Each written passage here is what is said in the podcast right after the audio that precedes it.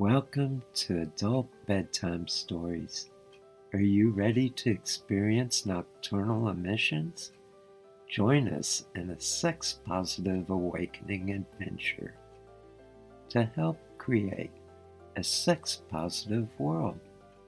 Become part of a movement and start living a sex positive lifestyle, free of sexual shame and guilt. Adult Bedtime Stories is a Ravenslair production. Adult Bedtime Stories is a show dedicated to bringing sacredness back to our sexuality and to learn about everything sexual. Allow the beautiful, sexy creature within you to emerge. Each week, the focus of the show will be on a different sexual topic designed to enlighten you so you develop more fully as a sexual being. This is a sex education that you didn't receive in high school but should have. Imagine for a moment that we could change the world and live a sex positive lifestyle. In our sex negative world, the process of socialization teaches us to feel shame and guilt around sex. By adopting a new set of attitudes and values around sex, we can view sex with a new understanding, which is accompanied with positive emotions and the attitude that sex is a sacred act. I am Ladyboy Gigi, a sex expert a life coach, and a sacred harlot. My life vision is to create a sex positive world through adult education and BDSM performance art. Hello and welcome. I am Ladyboy Gigi, and I have Paul with me tonight. Hey guys. You are listening to Adult Bedtime Stories. And we've been doing a series on sexual issues. We covered sexual issues for men in some past episodes. So if this is your first time listening, you might want to check some of those out. We're working on female sexual issues. And we're going along with Dr. Patti Britton's book, the art of sex coaching, going through some of the more major concerns that people have addressed over the years. Tonight's episode is on vaginismus and sexual inhibition for women. I know that vaginismus it's a pretty rare issue that comes up. It's where the vagina becomes too tight to accommodate even sometimes even the smallest of objects. And it's most usually just a medical condition, which you need to go and see your doctor or OB-GYN and get a prescription for some dilators. And it takes working with it over time to slowly stretch the walls of the vagina back out and it usually occurs in women that have not had much penetration in a long time. And I get think it goes back to the old adage if you don't use it, you lose it. Anything you want to add on vaginismus? So, as with all medical issues, it's not something that you should feel bad about. It's not something you should feel guilty about. And one of the things we talk about on this show all the time is that there's a lot of things that are sex that you can do even if penetration isn't something that you're capable of right now. There's stimulation of the outside of the vulva. Uh, you can still have a lot of clitoral stimulation. One of the things we talk about all the time is that the entire body is a sex organ.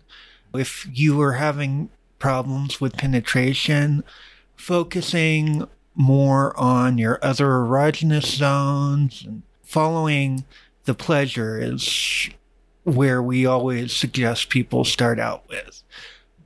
And I would like to say that I think the real culprit here is living in a sex negative culture. And also, a lot of religions are so overly strict on sexuality. I see sexuality as a gift of the Creator. It's not a sinful act. It's not a something that we should be ashamed of.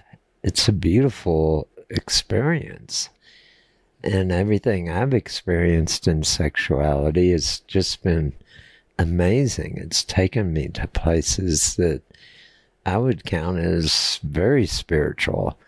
I remember going to my dad's church. He was a minister, and I never had a spiritual experience in church. It was through sex and through other means, BDSM and some other means, and even some pagan rituals that I started having an actual spiritual life. Going to church was more of a dogmatic routine that was repeated Sunday after Sunday, where we practiced ritualized cannibalism, and it kind of got old after a while.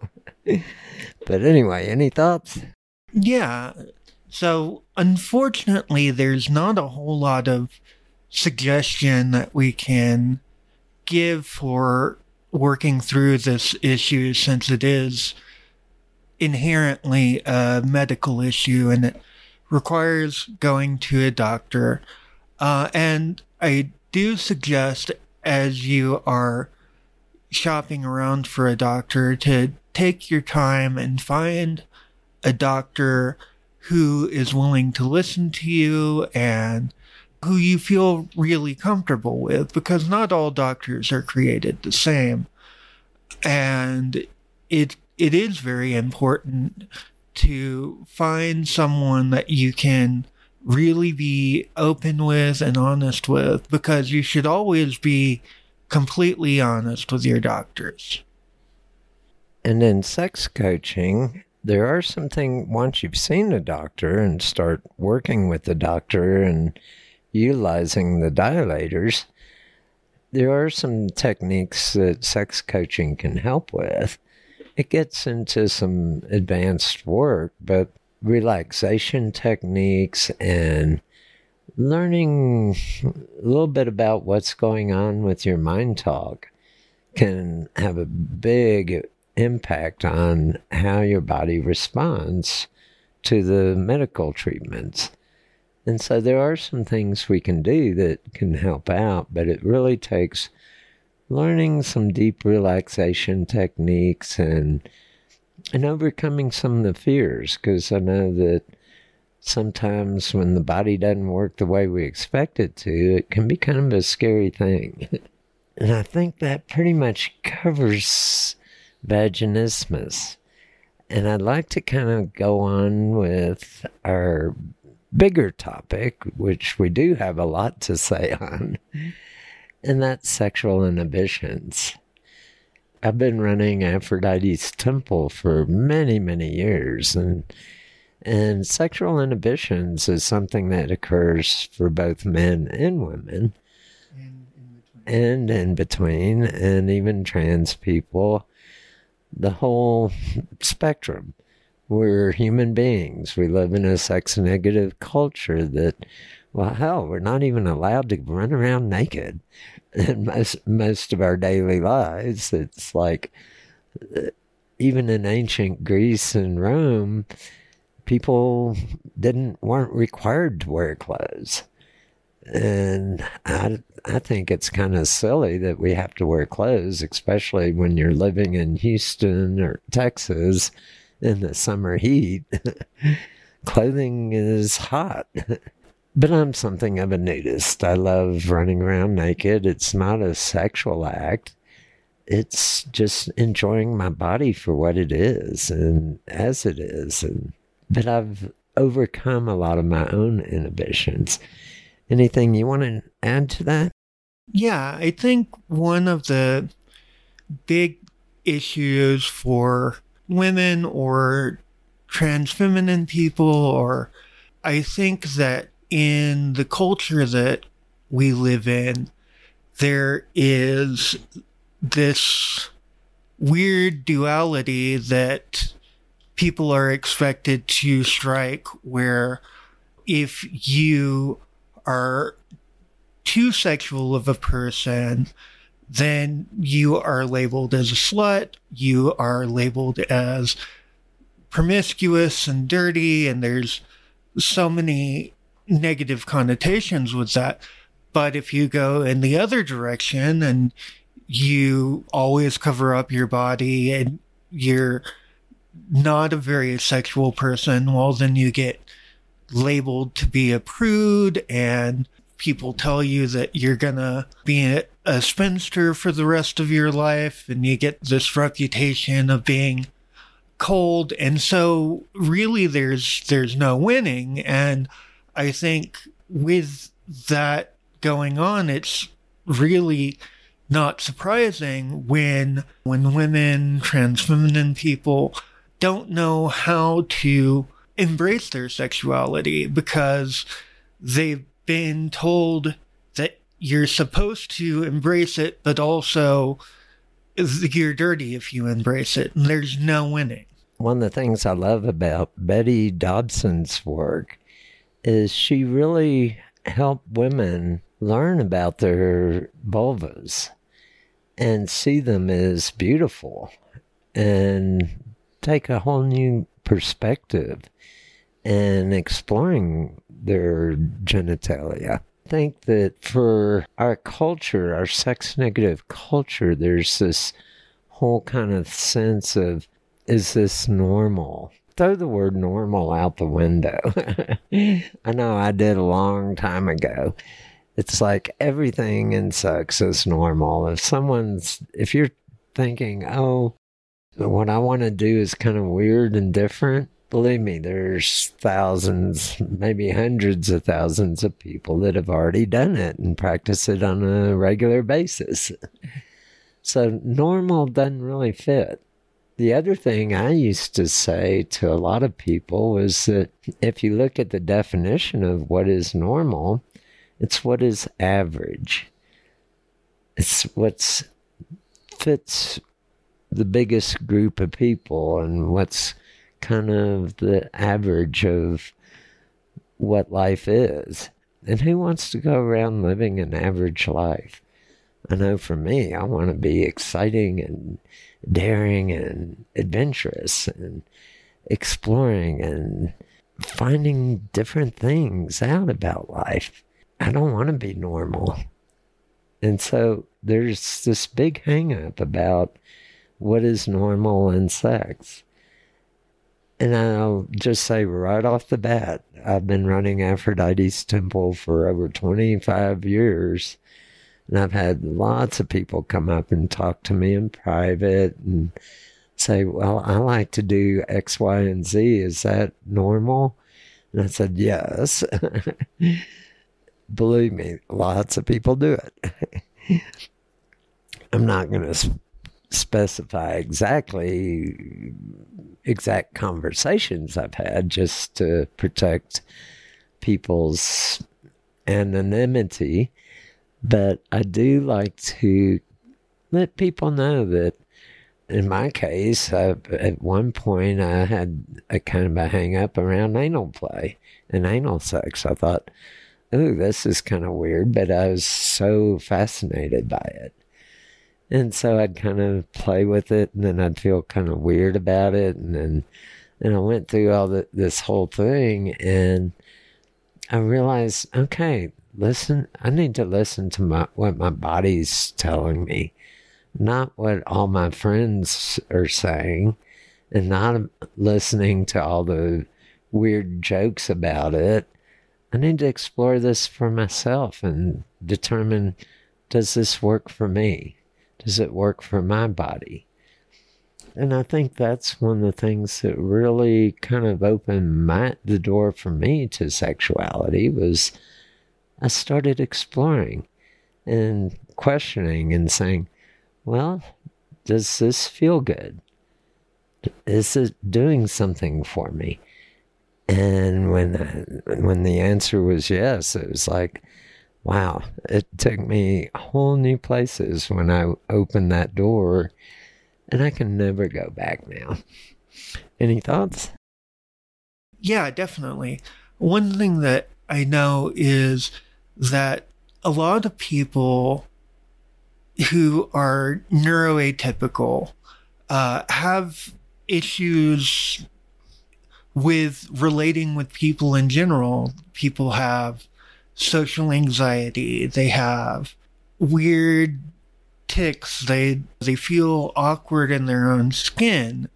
And if you have problems even talking to other people, it is very difficult to take the next step and embrace your sexuality and have sex with people and overcoming that.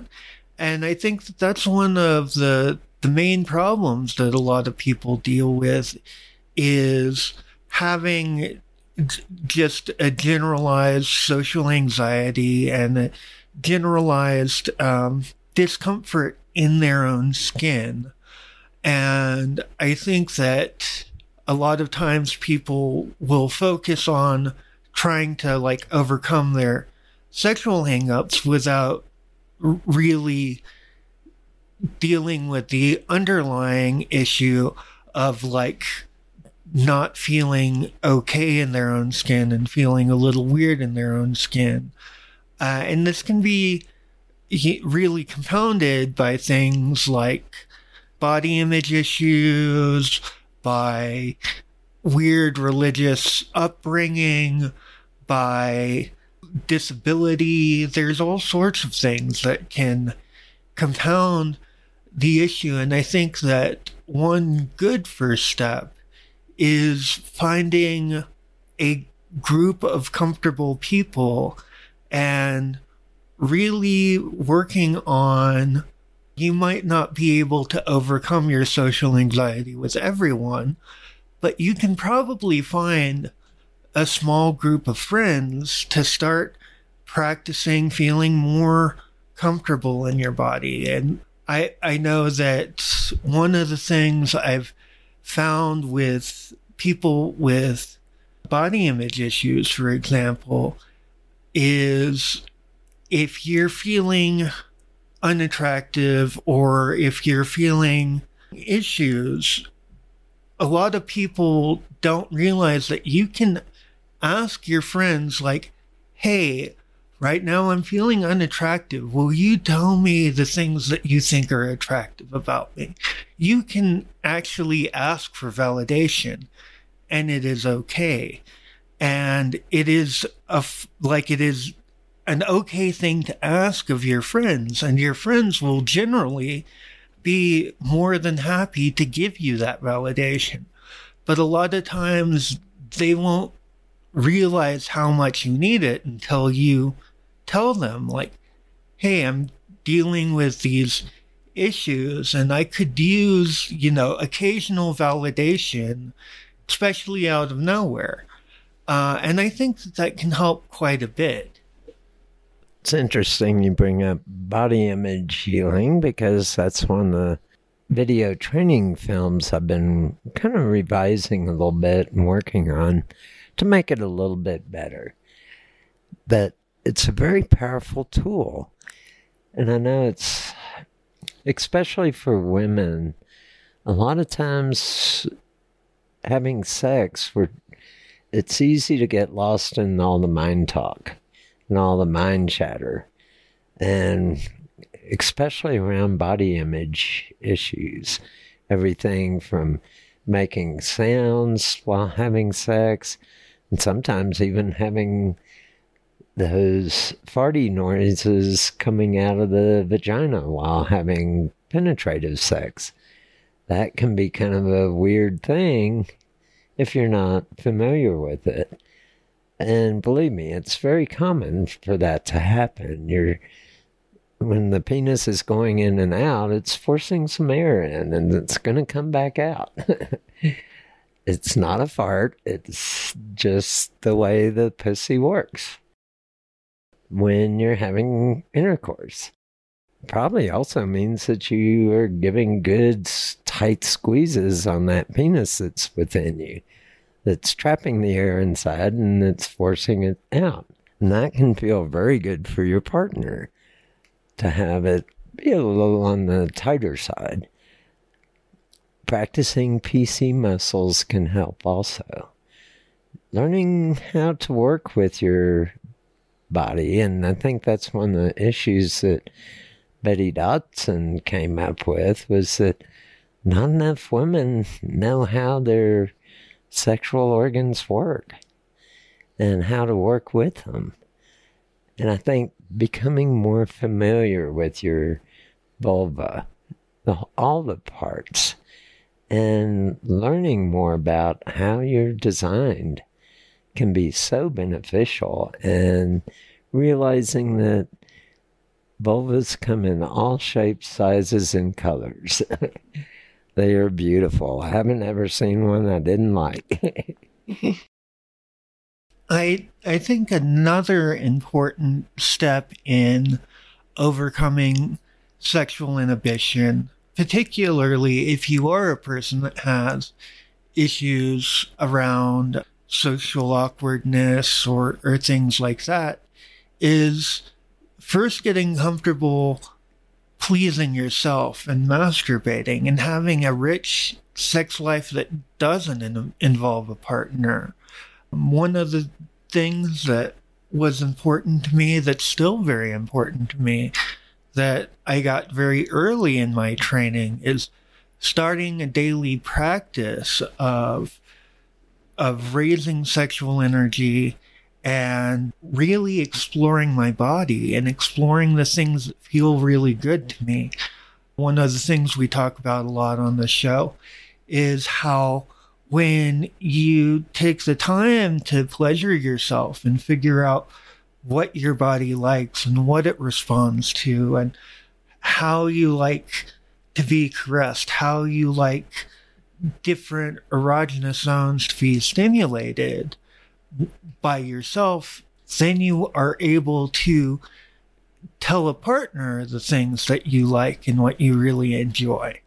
So I think that if you are having some hangups with sexual inhibition, starting with a daily practice of raising sexual energy and learning your hot buttons, learning the parts of your body that feel really good.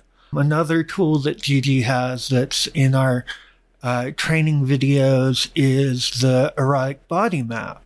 And it's a tool to as you discover these things about yourself and what feels good and how you like things, uh, you know, on different parts of your body, it's a tool for mapping it out in a visual way that makes sense that you can share with another person and even just like looking back on it when you're not come drunk and like really uh, incorporating it in like your understanding of yourself is really, really important. And I know for women, a lot of times, and I keep going back to this a little bit, it's when we get too much in our head, we get too concerned. And I think another first step, even before you start exploring your body, is set up the environment to have a good daily workout. It's like you don't want to go into it cold and you want to create an environment that's conducive for self explorations. Get some ambient lighting going. Put on some music you enjoy. Turn off your cell phone. And I even created a, a sex altar. Maybe you can't have a sex altar, but have some things that a little kit that you can pull out with items that get you turned on. It can be photographs, it can be toys, it can be even stories, your favorite erotic stories. Prepare your headspace and your environment. Take the time to get in the mood and turn off your daily life demands and say, for the next hour, this is my time. This is my time to really be with myself and make love with myself. And I, I love the word masturbation, but for a lot of people, it feels harsh. And I did it one time for me. And I think of it now as more of a self love. Being able to pleasure myself and love myself is one of the first steps before I can love another person. I have to be able to love myself and learn the arts of love, not just the physical, but the mental and the environmental and the headspace, getting that headspace right.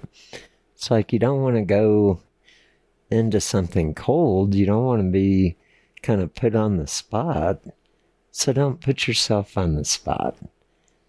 Prepare an environment, and over time, it will become a ritual and it will become familiar and it will feel good.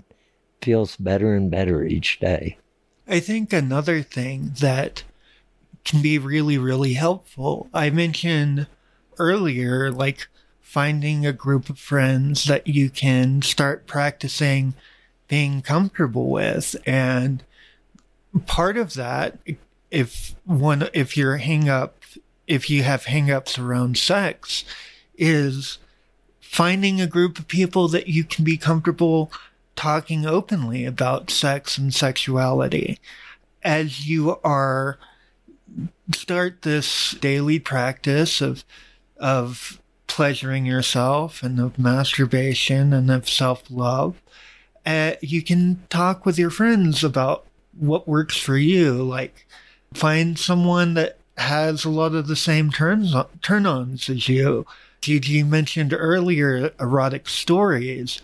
If you find that you really like erotica and you find a friend who's really into erotica, well, find out what they're reading, find out like what really turns them on and like see if it, you know, gets your motor running. And, and I think that the more you open up about sex and sexuality with a group of trusted people, the easier it becomes to because like a lot of for a lot of people like they just kind of shut down when the idea of sex even comes up. And if you can get comfortable talking about it with people that you trust that that are close to you i think that it can really start to open some doors for you and can start to make it easier to think about sex and like get used to just sharing your sexuality with another person. And I think that can be a very important step in the process. And I would like to say if you don't have friends that you feel comfortable talking to, there's some amazing alternative communities that you can look into and explore.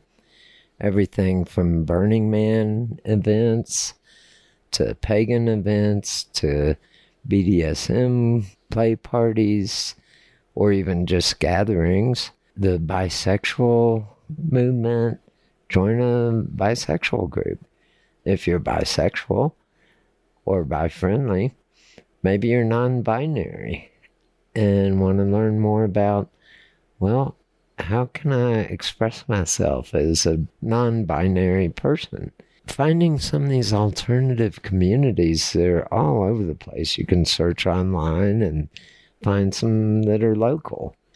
Reaching out and finding a group of people that is similar to where you are really helps build a bridge to breaking that ice and making things more comfortable and more I'm not sure the word, but more conducive to opening up with each other and being able to share. Because when we have something in common, it's a process. It's, and uh, that's one of the things I learned from reading The Little Prince. The Little Prince had this rose, and the rose said, Well, first you have to tame me before we can become friends. And they went through a taming process where the little prince would bring it water and bring it fertilizer and kind of trim its leaves and and the rose would provide a beautiful flower and scents for the little prince and and over time they became very good friends but it's a process it's it's a taming process it's a little bit of give and take on both sides where all of a sudden you become closer and closer and then you can open up you don't want to just go and open up to a stranger. Although sometimes people do that. I know that I used to hitchhike and sometimes I used to pick up hitchhikers, and you would not believe the things people would open up with to a stranger that they wouldn't share with friends.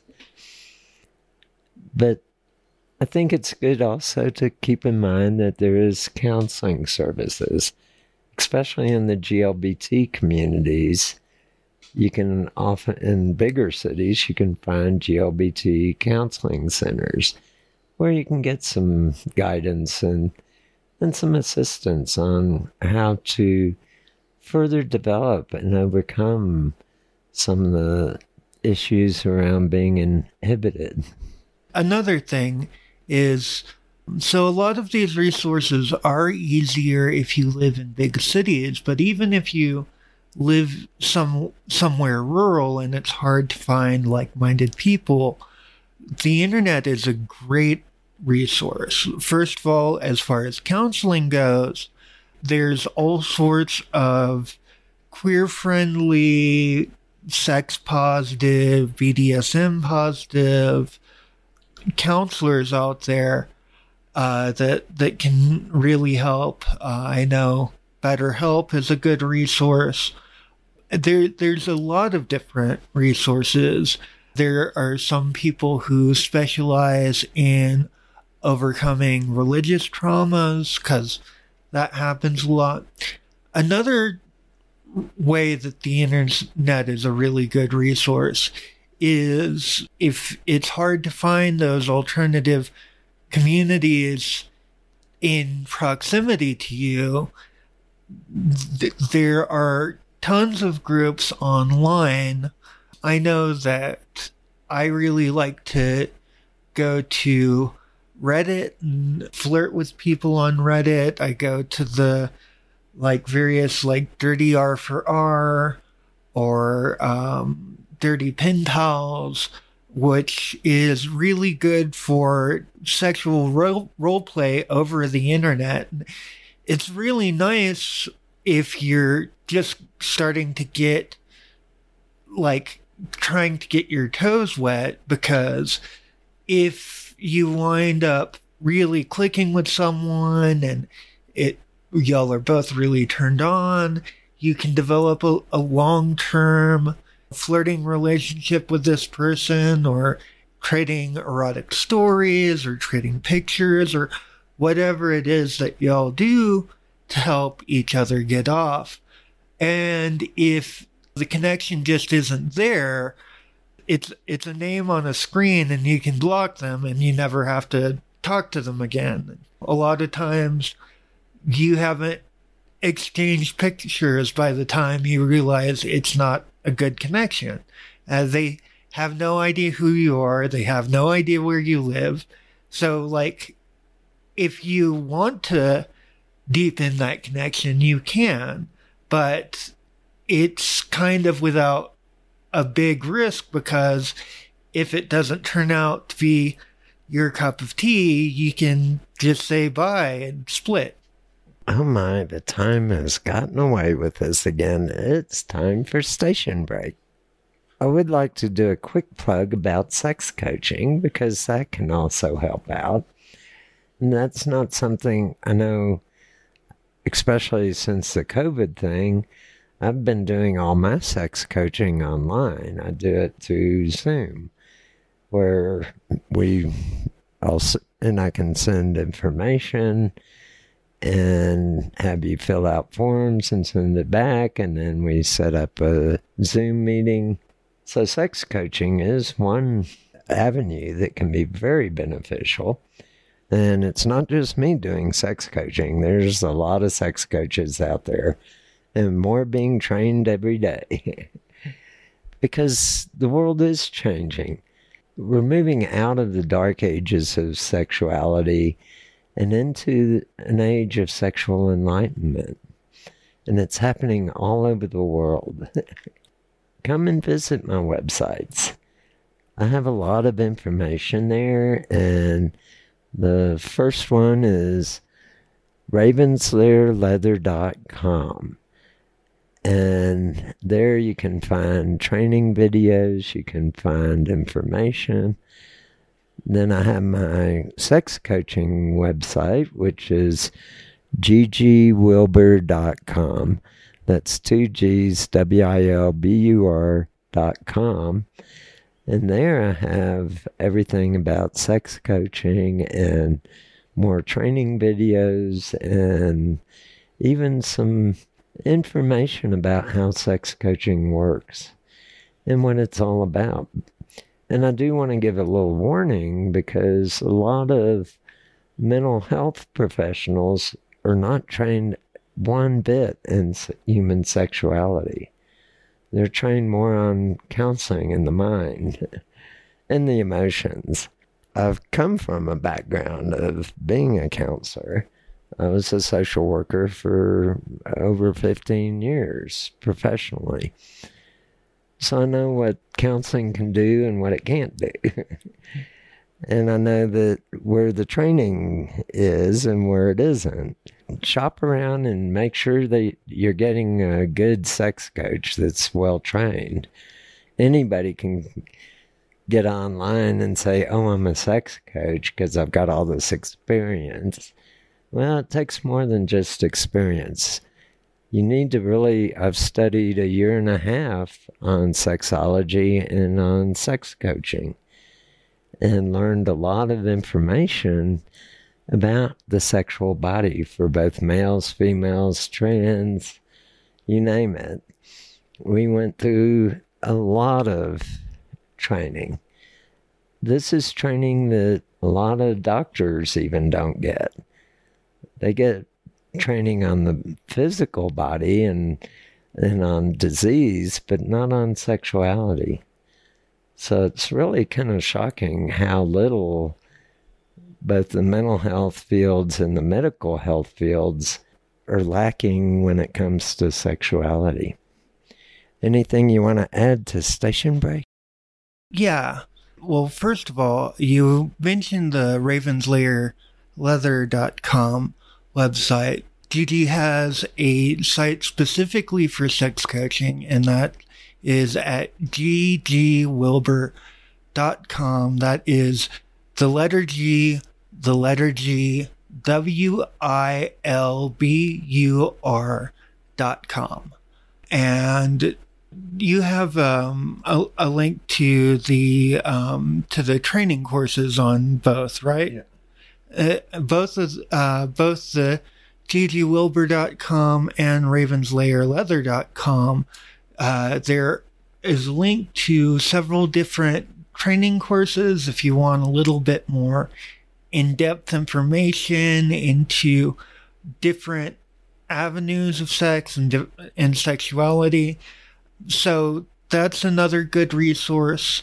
Also, if you get a lot out of the work that we do here, you can visit our Patreon page at patreon.com forward slash ladyboygigi and donate whatever you are able to, whatever you're comfortable with. We're not asking you to go hungry or anything like that to help us out. But if you have money to spare and you would like to support the education that we are sharing with people. That's a great way to support our show. And while we're not real active on it, I also have the third website, which is Aphrodite's Temple. And it's at ladyboytemple.com. And basically, we will probably be resuming temple activities next fall. I'm up in Colorado right now, so it's a little difficult for me to coordinate Aphrodite's temple events from up in Colorado because we get a lot of participants that are in Texas. Even still, sign up if you're interested because you can meet some like minded people once we resume Aphrodite's temple. It's time to get your checking account to zero with free checking from PenFed. That's zero ATM fees, zero balance requirements, and zero time spent waiting for your paycheck to direct deposit because you can receive it up to two days early. Open your account with just $25 and see how big zero can be. Apply online today at PenFed.org slash free checking. Early direct deposit eligibility may vary between pay periods and timing of payer's funding. To receive any advertised product, you must become a member of PenFed, insured by NCUA. Well, back to our topic. and I think one of the things I would like to jump in and kind of change the direction a little bit. I know that with Temple running a physical, in person Aphrodite's Temple, at some of the events I take it to, they are clothing optional. And we've had people come into Temple and wearing full clothes and a little bit skittish about getting naked in front of others. And even at one point, I had a shower system just right outside Temple. And even there is kind of an open shower. We didn't have any walls or anything around it. And people were skittish about getting naked even in the shower it really is overcoming a fear. I remember in Boy Scouts, these, one time we were camping out and we went swimming in the swimming pool, and some of the other scouts grabbed me and took my swimsuit off. And at first I was kind of horrified. and then I thought, well, they can't see more than they're seeing right now. So I swam over to the side of the pool, climbed out, and got up on the high dive and just put a show on. And I thought, you know, screw it. I'm going to enjoy skinny dipping. it's amazing when we just, something clicked in my head, and I thought, you know, the, the it's, it's all done now. May as well have fun at it. It's an attitude and value. And I think attitudes and values can really transform our lives when we just kind of get over this social conditioning of around our bodies and realize that, oh, we're all human beings. We don't have hair designers and makeup artists and lighting experts and set designers and clothing designers following us around, making us look pretty we are who and what we are. We have the bodies we were given. And to me, they're beautiful just as they are. I think it's in our culture, we've gotten so far away from nudity, public nudity, that we've been taught to be ashamed of our bodies. It's like something that's got to be covered up and protected, but protected from what? Is someone going to see my dick and go, ooh, run for the hills? and I kind of bring that up because when you look at it that way, it's all of a sudden it seems like, well, why am I so hung up on being naked in front of other people? Any thoughts, Paul? Yeah, definitely. One thing is if you have issues with your body and have body image issues, it's one way that uh, that affirmations can really help. And if your issues stem around your body, it might be good to get naked in front of a full length mirror and really look at your body. And even if you don't feel it, tell yourself that I love my body.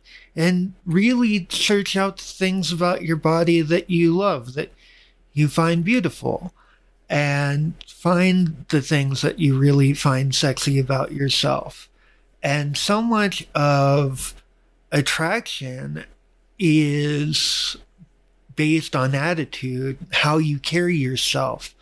And confidence goes a really long way. And if you practice by yourself in front of a mirror, being confident and naked, then when it comes time to be naked in front of other people, whether that's at a public event like a burn or pagan festival or some of these alternative communities that we talk about, or with a, a partner or a friend with benefits or a one night stand or any number of things, if you have that practice, you standing in front of a mirror and telling yourself that you're beautiful and finding the things that you find beautiful about yourself and practicing carrying yourself with confidence.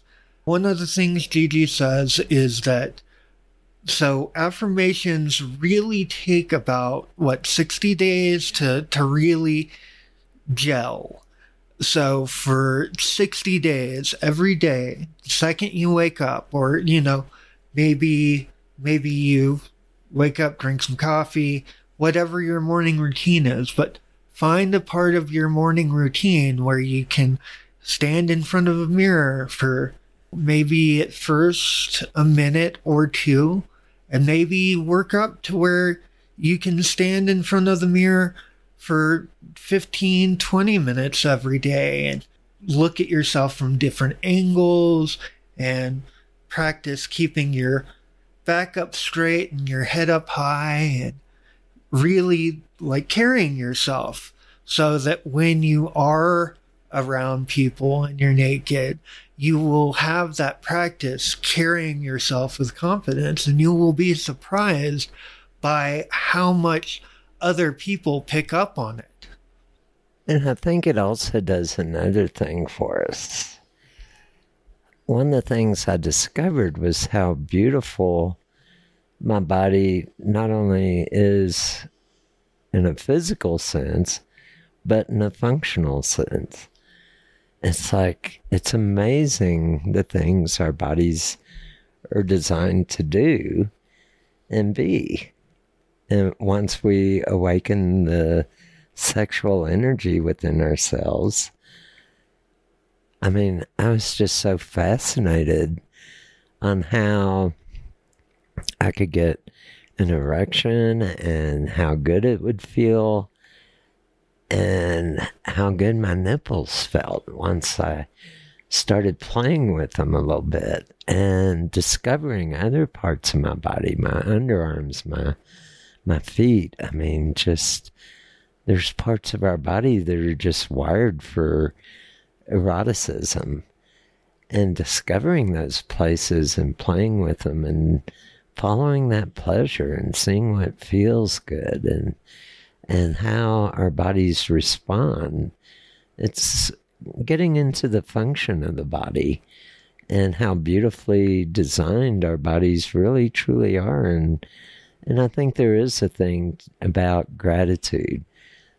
I think part of this practice that I got into and exploring my own body in front of a mirror naked, I started becoming really grateful for what I do have and how well it works and how well it responds once I get into the right headspace.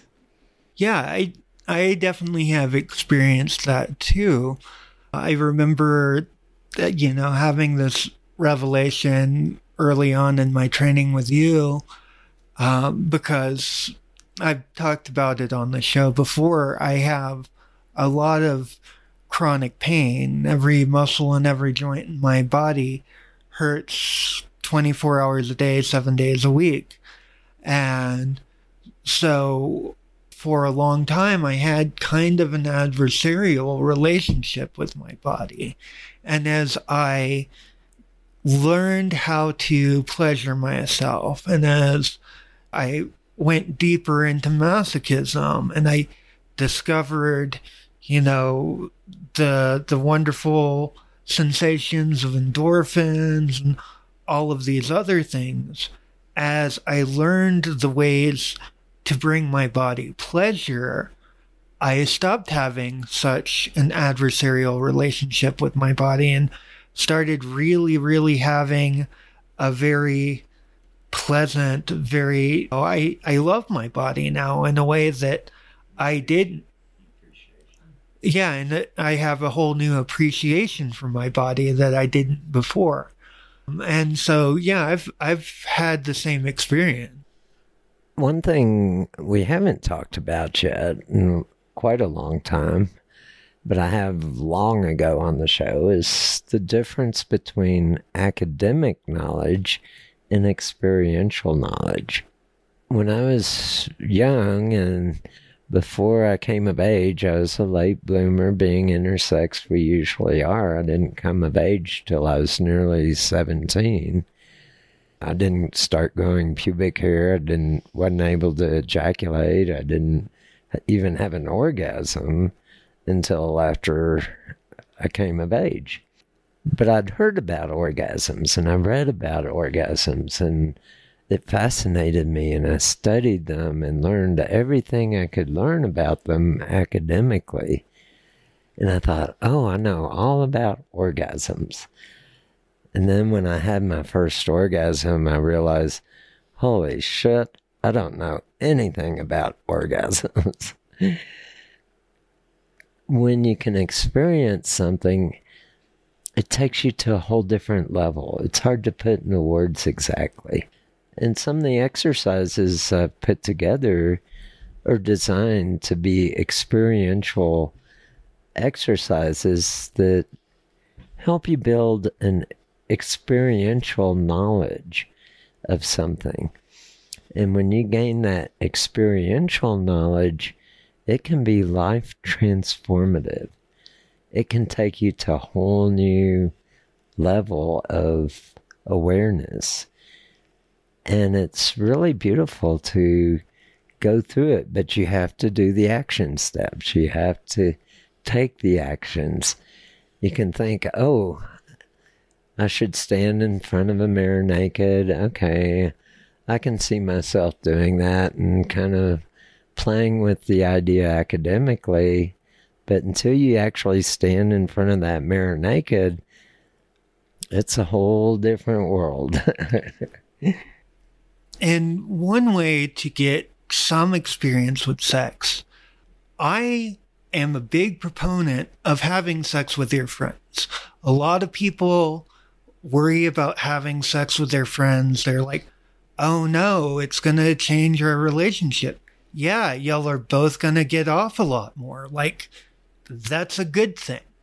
Part of what I was talking about earlier, building this support system of of friends that you can be comfortable with, and it doesn't have to be right away or out of the blue. Like, get comfortable just talking about sex with your friends and get more and more comfortable with them. But once you are comfortable with them, don't be afraid to approach one of your friends and be like, I don't necessarily want a date, or maybe you do want a date. Uh, but be like, hey, you know, I've been wanting to get more experience with sex. I don't have a whole lot of experience with sex, and I'm trying to get comfortable with it. And I know you, I trust you, I, you know, I think that you're attractive. I know that we already have a chemistry. Like, why don't we have sex? And I think that that can be a very, very healthy thing. And I think that more people should do it because being p- part of temple and things like this, I, I have a lot of very sexual friends. We started going to this like really cool swingers group and I've got a lot of new friends through there. who I'm very sexual with and around. And I can't tell you how much like having a supportive group of friends that I can be sexual with has really, really changed my life. And I think it's really powerful.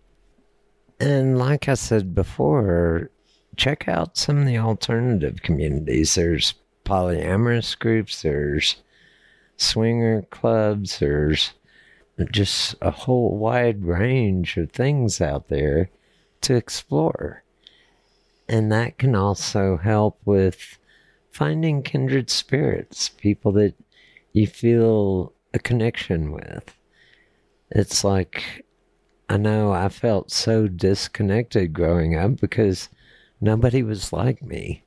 I was the only bisexual I knew. And I knew I had to keep it hidden when I was really young. But then when I did come out, it was like I had some friends that dumped me right away, and other friends said, Oh, that's so cool. And other friends said, Oh, I knew that all along.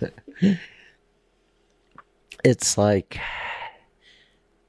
I felt such a weight drop off of me once I did come to terms and be who I was, who I am, and not try to hide it. It was like I was spending so much energy covering it all up and trying to fit in that I really lost track of developing who I am as a person and becoming the rich and beautiful person that I've become now. One of the things I learned being dyslexic and ADHD is that, yeah, I have certain talents, but I also have certain areas that I am like, it's a waste of time for me to even try to do certain things.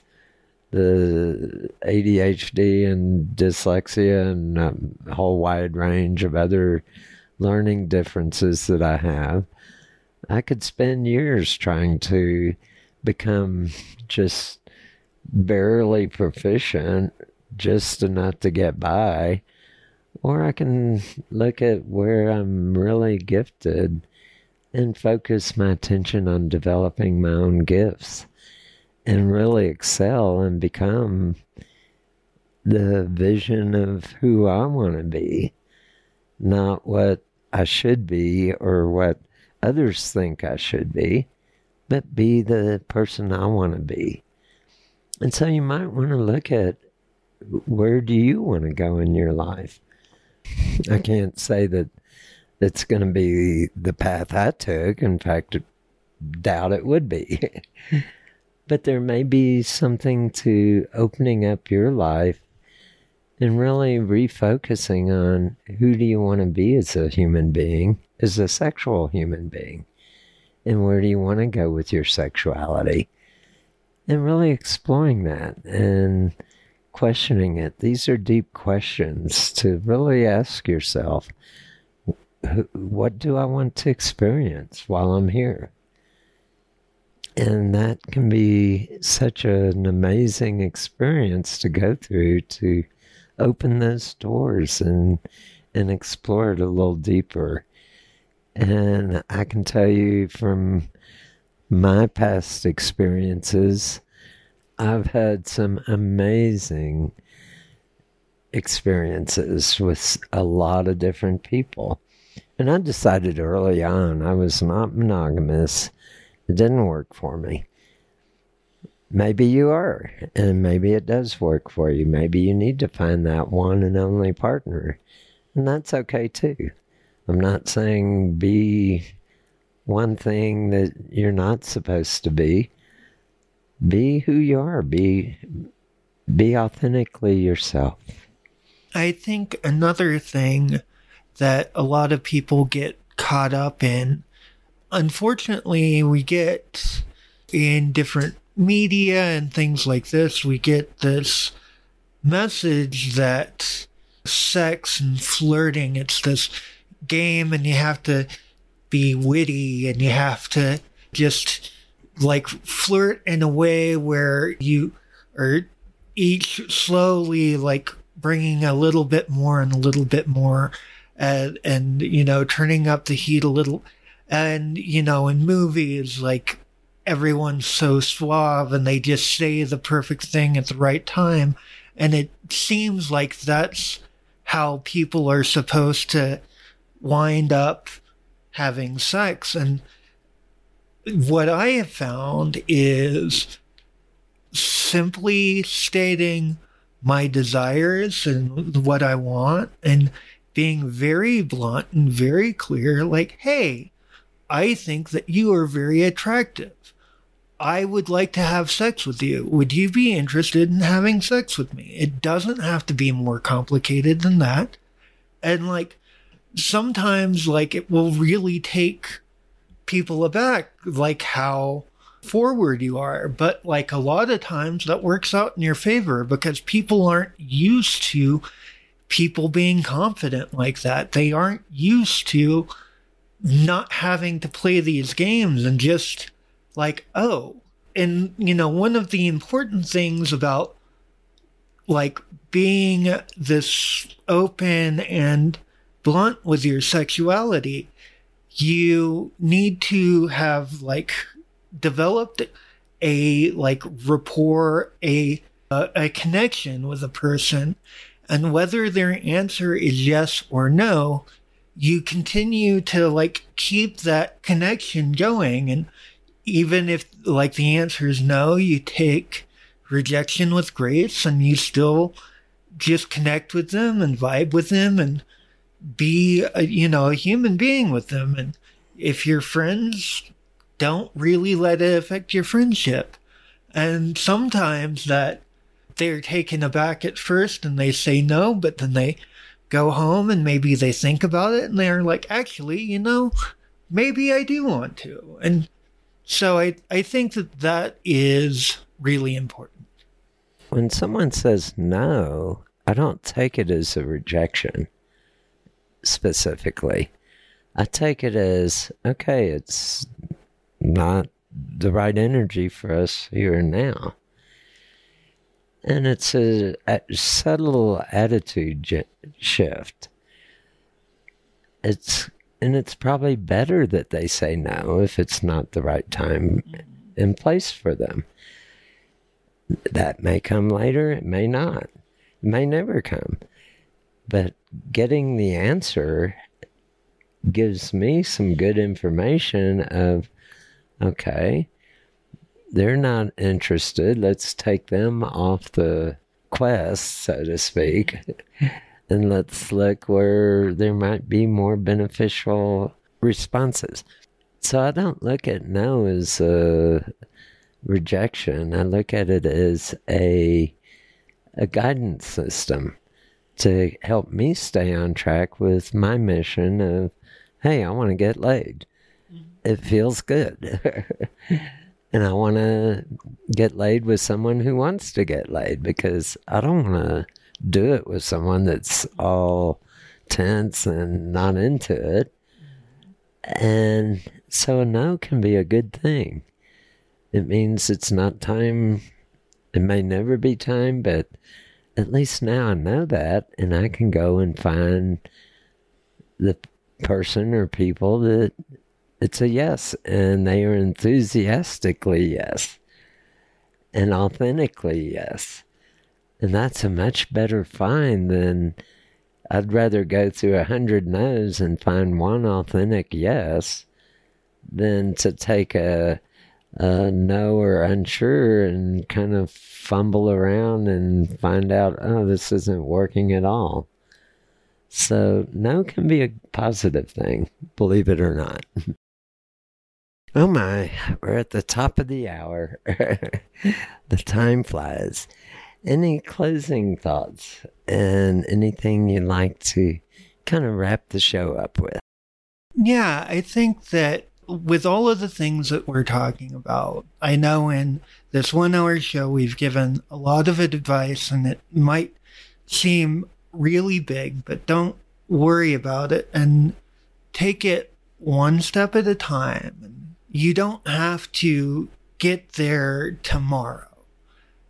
It's a process. And with any process, you've got to go with the process and let it unfold organically and really just happen as it does. And I think if you listen to the show and take some of the advice and start with baby steps and go a little bit further and a little bit further, you will find that each day you find a little bit more competence, and each day you might learn a sexual trick here that that you really like while you're masturbating. You might feel yourself growing more confident through affirmations. You might forge some friendships that may eventually lead to good partners to have in the future. And little by little, you gain in confidence and you gain in being comfortable in your skin, in your body, and around the concept of sex. And as you do this little by little, you'll find that before too long, you will be a sexually confident and assertive and powerful person. I think for me, I know that I have a very feminine side, and I know the stuff that a lot of women go through with sex. It's different for women than for men. And it can be very difficult, and, and there's a whole different set of things that can get in the way. And I think that part of the process is to learn to trust in yourself first and to love yourself first and to explore and really become balanced in who and what you are. And then once you do, people are going to be attracted to that. And some of those people you'll be attracted to, some you won't. I know that happened with me. There's people that came up and said, Ooh, you, I want to have sex with you. or let's go on a date. And I said, um, I'm not really into it with you. I'd rather stick with being just friends. And that's okay. And then there's others that, oh boy, that was amazing.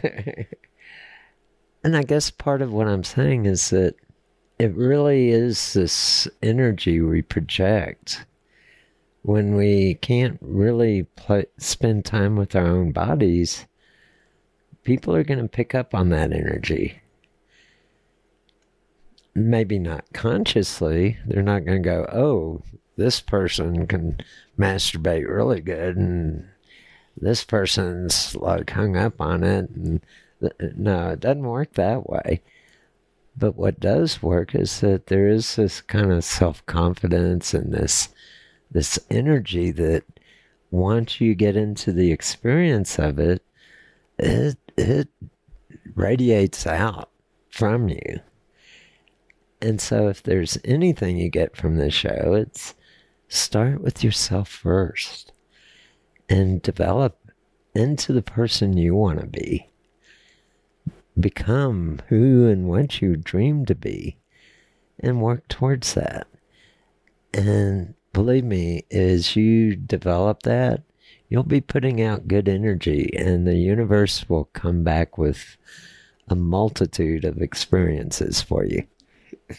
well, have a good night. Enjoy those nocturnal emissions. Touch yourself, explore your body, become infatuated with your own self. Love the body you're in. Discover the pleasures and the things your body can do for you. It's really a beautiful experience.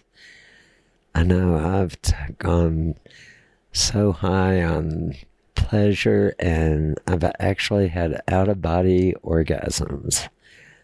It's there's a spiritual side, there's an energy side, there's a physical side, there's a mental side, and there's an emotional side to all this.